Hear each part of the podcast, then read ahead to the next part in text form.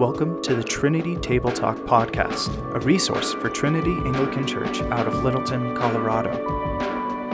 It'll be the goal of this podcast to serve as a resource for theological education and spiritual reflection for all those who might listen. I'm Andrew Wininger, and on this episode, Father Tim Soots continues our look at the sacraments by looking at the sacrament of communion. We will see that Eucharist is God's nourishment for our souls God's binding of his people to himself and to each other, and the weekly renewal of Christ's covenant promises to us. All right, so last week we talked a bit about baptism and sacramental theology in general. So this week we're talking about the, the sacrament of communion, Eucharist.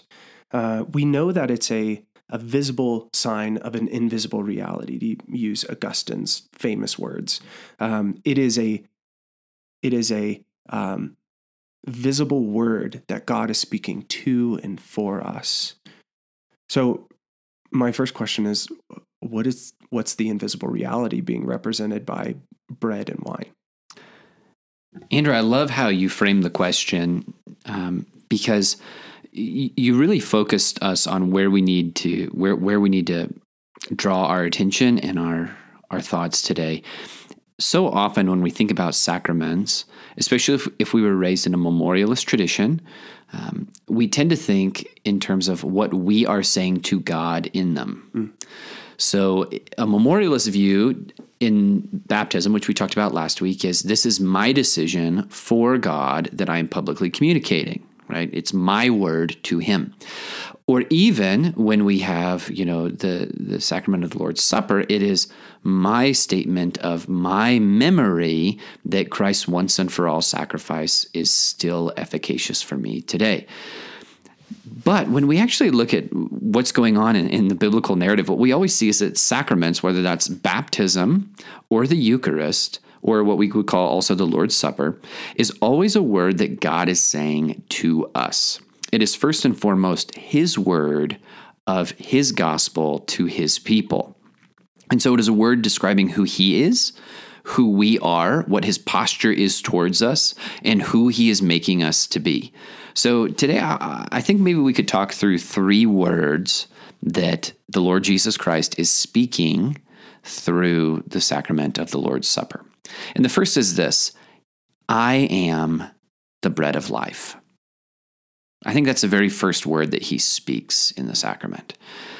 Um, we see this just beautiful sermon that Jesus gives in John chapter 6 where he communicates that he is the bread from heaven and that if you eat of eat of him then you'll live forever. Here's what he says. John 6 verses 47 through 51.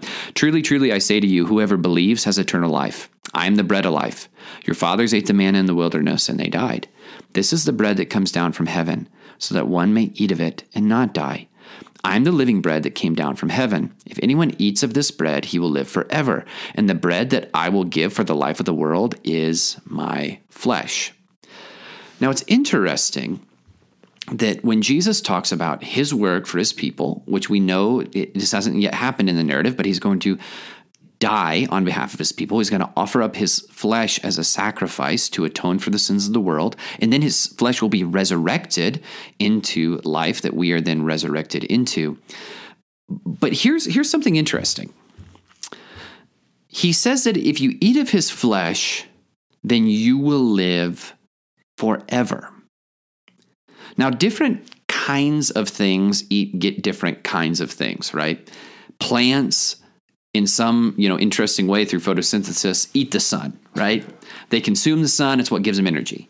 You and i you know we eat plants and animals and those plants and animals are digested in our stomachs and they give us energy which then propels us to life. Something outside of us comes into us to give us life that's what it means to eat right and what is jesus saying here that which is outside of you must come into you in order to give you eternal life.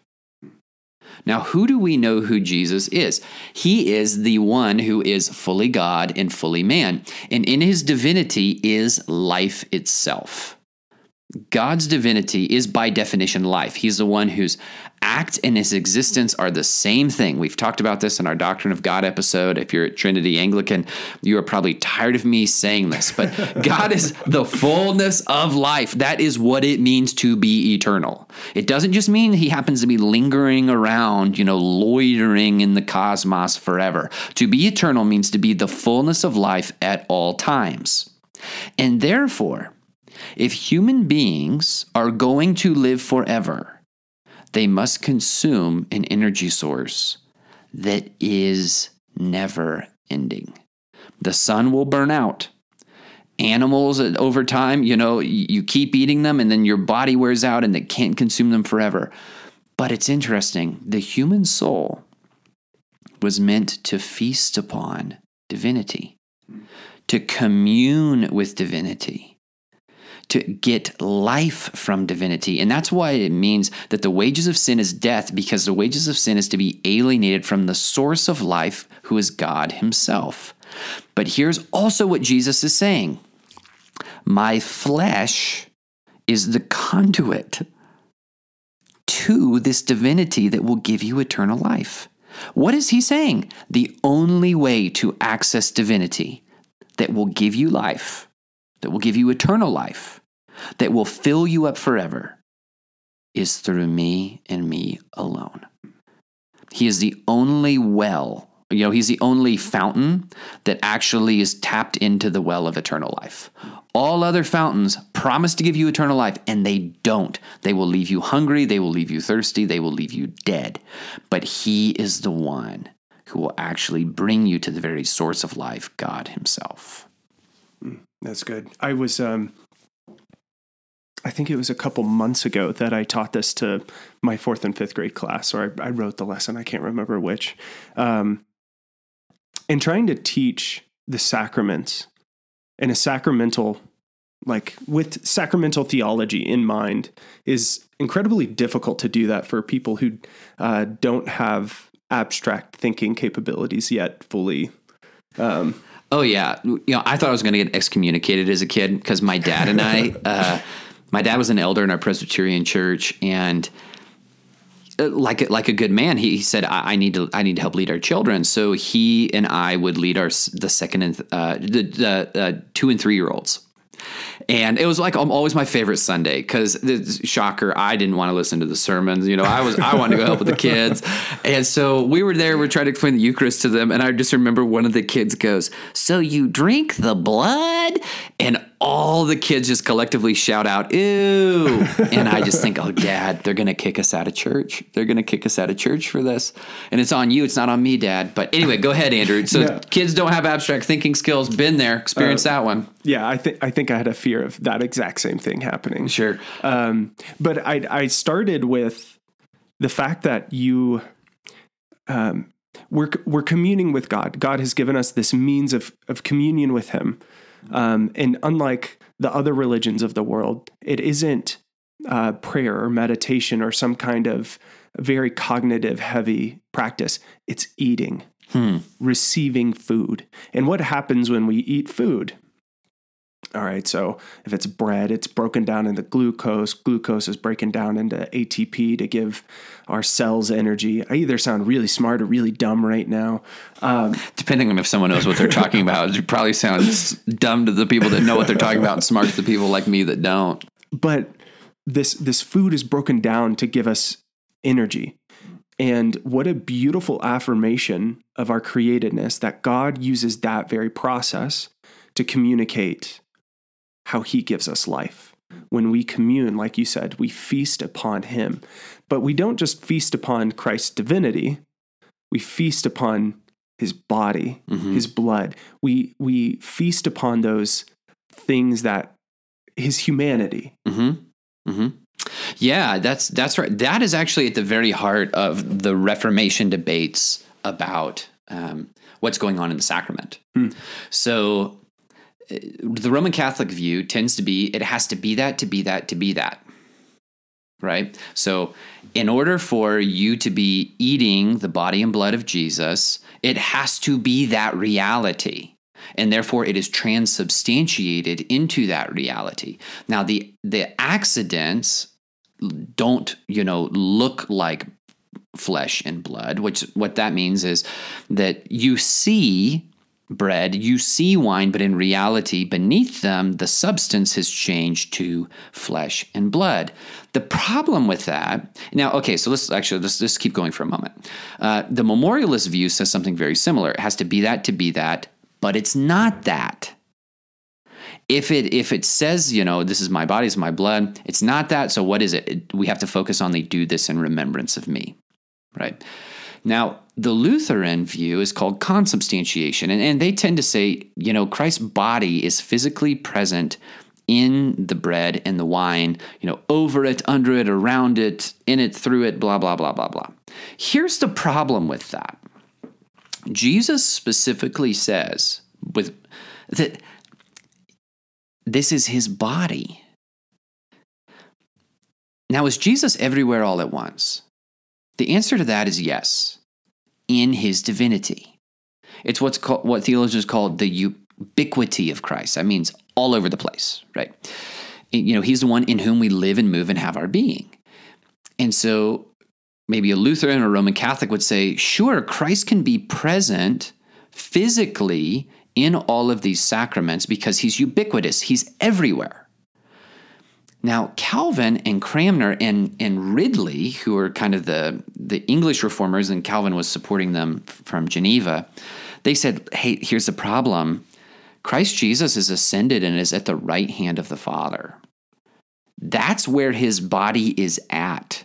He just has one body, just like you or me. He doesn't have a special or different body, he has a human body. Therefore, that body can't be in all of this bread all over the place. So, what's happening? Well, it's an image of the communion that we have with God by the Holy Spirit. The Holy Spirit is the one that brings us into the very presence of God so that we commune with Him as we are brought into the very throne room of God that in the Eucharist, we, we are literally raised into the presence of Jesus so that we can feast upon that place where divinity is brought to us in his very flesh and in his very blood. And that gives us life.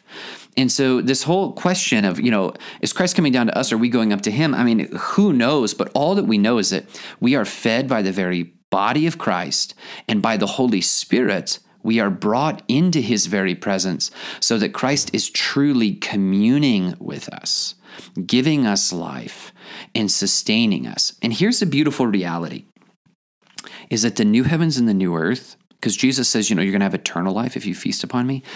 Human beings always get more hungry. That's not a part of the fall. We often think hunger is a part of the fall. No, the inability to satiate hunger due to famine is a part of the fall. But hunger is not a part of the fall. If hunger was a part of the fall, then Adam and Eve would never have a cue as to when they needed to eat. Human beings are contingent creatures. We were always meant to seek out food to show us that God always generously provides for us, right? That's why he set us in a garden that didn't have to toil in. He, you know, it, it was they did have to tend it and keep it, but it was teeming with life as a gift from God. So too, this is why we celebrate the sacrament every week. Baptism is once, right? You that that reveals the gift of new life in Christ. You are born one time. But once you are born, you need to eat. You need to commune with the bread of life daily, and then that is revealed corporately, weekly in the sacrament, where Christ says, I will feed you with the very bread of life that is myself the one who died for you, the one who rose for you, the one that shed his blood for you. He is the one that is outside of you, yet comes into you to give you life. And this is the beautiful reality, too, is that we see that the, the supper is a foretaste of the heavenly banquet that will have no end, the wedding feast of the Lamb. Now, why are we invited to a wedding feast of the Lamb? Well, the Lamb is there. Christ Jesus is there. He is the one we feast upon forever. You will never outgrow your need to feast upon Christ Jesus. The Eucharist is done every week to show us what we're going to do forever together. He is the bread of life that we need to sustain us in life, and you never stop needing that reality. Hmm. Focusing on the bread just for a minute, two minutes more. Um, I don't remember. I thought about putting this in the lesson with the fourth and fifth graders, but I don't think I got the chance to. Um, but every time we celebrate the Eucharist, you start by lifting up the bread. We you pray the prayer over it, and from one bread you break off. Mm-hmm. We start with one bread or one dough. I know for a fact that the person who makes the bread starts with one dough to respect this. Yeah, the one. Yeah. Um, and then from that, each piece is broken off mm-hmm. and given to everybody. And I think that is such a beautiful illustration of if we're communing with Christ, all of us, then we are communing together. But I'd, I'd love to hear you expound on that a little bit more. Yeah, so that's the, that brings up the second word that Christ Jesus is speaking. The first word he's speaking is that life is found in him and him alone. The second word he is speaking is that he is making us into one body. 1 Corinthians 10 14 through 7 says this Therefore, my beloved, which is my favorite word for the church, my beloved. Therefore, my beloved, flee from idolatry. I speak as to sensible people. Judge for yourselves what I say. The cup of blessing that we bless, is it not a participation in the blood of Christ? The bread that we break, is it not a participation in the body of Christ? Because there is one bread, we who are many are one body, for we all partake of the one bread. Now, this word here, participation, is actually the word koinonia, which means fellowship. But participation is incredibly important um, in theology as a category. So, you know, if you've ever studied Plato, uh, you know that there's this idea that physical realities that you and I see participate in heavenly realities that give them um, a deepened sense of truth. So, Plato called those the forms, right? So, we see all kinds of various triangles in the world, but there is a form of the perfect triangle that these other triangles kind of in a shadowy way participate in. So, what does that mean? There is something that you're a part of but distinct from, but you participate in while not collapsing into it, right? So, you know, this whole idea of um, enlightenment is like you actually kind of collapse into being itself. That's not a Christian view. Christian view says you still maintain your unique creaturehood, but you can participate in realities that are beyond you so that you actually commune with them. You become part of something else while not collapsing into it and losing your unique individuality as a creature. So this this you know categories Interestingly enough, I think God used someone like Plato or Aristotle to kind of prepare early church theology to understand Paul. Because Paul uses something similar when he talks about participation. Now, it's interesting, Jesus says something very similar when he talks about a branch upon a vine right? A branch participates in the vine. It is distinct from the vine. The vine can exist independent of the branch, right? You lop off a branch, it becomes a twig, but the vine stays the same. But a, a branch can't exist outside of participating with the vine, out of receiving life from it, out of communing with it, out of being a part of it in a substantive sense. So, participation is this beautiful word that we use when we just frankly can't quite fully describe what we're trying to say, right? So we are united to Christ. And the New Testament talks about being clothed in Him, hidden in Him, united to Him like a branch to a vine. We participate in Him. We find our identity in Him. We are made adopted because we're united to the one true Son. We are made royal children because we're united to the King. We're made priests because we participate in the one who sits in the very throne room of God. It's all participation language. It's all participation language. We are united to the one who is more fully that than we are, right? There is a son, we are united to the son. So therefore, that's how we're adopted. There's a priest, we're united to the priest. That's how we can go into the very throne room of God. Now, it's interesting here. We see that same image being given in this Eucharistic way, right?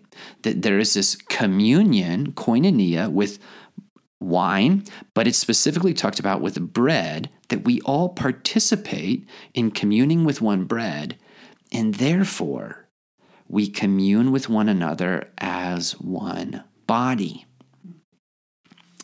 Now, why is that so significant? The Eucharistic meal is the very reality that Christ uses to symbolize and to actualize the unity of the church. This is why we all come together and we participate in this one bread that you're right, it comes from one dough, although we're breaking it off all over the place. Uh, the woman who makes it every Sunday morning, and sometimes it's even warm when it's in my hands when I'm doing the fracture, which is the, the breaking of the bread. It's all coming from one place as it participates in this reality of Christ Jesus.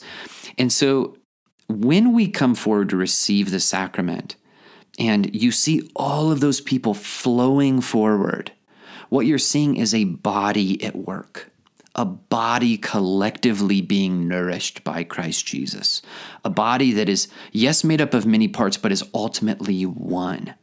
You know, Andrew, do you know why the passing of the peace is situated right before the Eucharist? I was really hoping you would bring this up because this is like one of my favorite details. Because we have to like give that peace, that forgiveness, that love to like exercise our unity with one another mm-hmm. before we join into the sacrament of our unity with one another. That's right. The, the, the thing that disqualifies someone from coming to participate in the Eucharist is division in the church. Hmm. And you are invited every week to squash the beef right before the Eucharist. To say, do not let another week go by of being disqualified from the unity of the church because of your division. Seek peace, seek reconciliation, and seek the one meal that unites us together. Because whether you realize it or not, you are united to that person. Like the, the sacrament is communicating what is already true about the church and bringing that reality to the foreground so that we live into that reality. But you are united to that person. And by being at war with them, you are harming yourself and you are harming those around you. This is one of the reasons why people ask me, you know, why would we let children participate in the Eucharist if they can't, conf- if they don't really know how to repent from their sins too much yet? And I say, my response is always show me a child that has caused a church fracture. and that will be the child I don't let take communion. But they're all, it's never the children, it's always the adults that are actually the ones that should be disqualified from the sacrament due to sinful behavior. Because the sinful behavior that disqualifies you is, is the sinful behavior of refusing to repent and causing division and fracturings in the church. But Christ Jesus every week invites you come, repent, be reconciled. You are reconciled to me. Live into that reality together. Mm. I expect you to throw that in your like normal script now of all right, and and peace of the Lord and also with you. Parents go go greet your children first and also squash your beef. Squash your beef. Get it done. um, and then we come to lastly the cup um, which has always been for me, and I'd love to hear what you what you have to say here. Has always been that reminder of um, the the price that was paid for my mm. redemption, mm-hmm. um, the death of Christ. For some reason, that hits me with the wine more than the bread. Sure. Um, but yeah, that that promise that um, that promise of covenant renewal, mm. that that promise of our acceptance in Christ. So as we as probably the concluding point, I I want to hear more about that. Yeah. So I love how, how you just how you brought up yeah the the, the cup because what night was uh, the Eucharist, the, Lord's Supper instituted? The Passover, right? It's clearly a, a, continuation and a fulfillment of the Passover. And what happened at the Passover? A sacrificial lamb was killed for God's people, and their blood was covered over the doorpost so that the angel of death would pass over them as God redeemed them out of Egypt into, you know, the journey to the promised land, right? And it's interesting in the Old Testament, you see that every year there is a covenantal renewal, whether that is the Day of Atonement or the Passover itself, in which God's people renew the covenant with God and say, God, we've not forgotten you. Do not forget us. And every week in the Eucharist, what we see is Christ Jesus saying, I have not forgotten my promises to you. I have not forgotten that my blood was poured out for you. I have not forgotten that my body was broken for you. You mean so much to me that I died for you. How could I ever forget about you, my precious people? Every week it is God shouting to us in Christ Jesus, I will not forget you. And here's the reality. I think we've talked about this before. The great sin of the of the Israelites, the great sin of the people of God in the Old Testament, in the people of God today, is that we forget about God. The great sin of the Old Testament is forgetfulness. They would forget that God delivered them out of Egypt and then they would grumble, we might as well go back. You know, have you forgotten you were in living hell over there? You were in slavery, right? Nah, I don't know. At least, at least I didn't have to eat this quail all the time and all this manna stuff. you know, they would forget. But God never forgot them. And so in the Eucharist every week, uh, I'd love for you as, as, you come forward to receive the bread, to receive the wine, remember these three words God is saying over you. One, I am the place of life.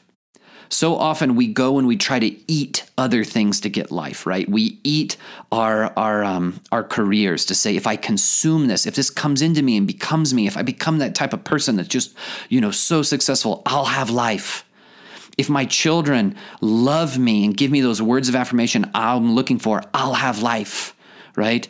If my spouse will finally speak to me the way I, I just need them to speak to me, then I'll have life, right? I need something to come outside of me, to come into me, to give me life.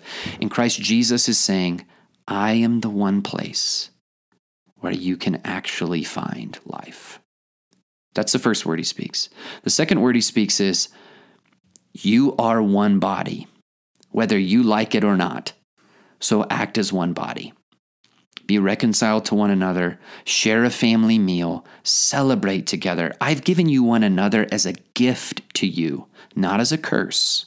I called you to this church not by accident, but with purpose. Why would you think that this is a curse instead of a gift? Be reconciled, love one another. And then, third, I have not and never will forget you. That's what we celebrate every week. And why would you ever not do that every every week? That's what I just I can't get my mind around. and I know I know it's it's it's difficult like, you know, but, uh, but I just don't understand why you wouldn't why you wouldn't. Yeah. I also don't. well, I think that is a great place to end this episode. Thank you for joining us on this episode. We hope to see you in the next one. For more resources or information about Trinity Anglican Church, please visit trinitylittleton.com.